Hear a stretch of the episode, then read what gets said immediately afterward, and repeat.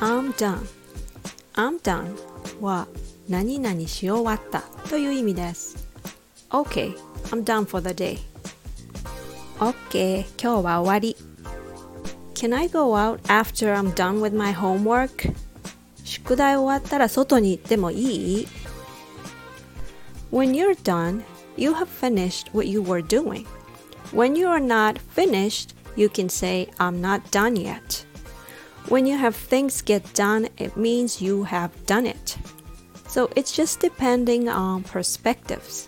Whether it's you're done with it or your job got done, it's the same thing.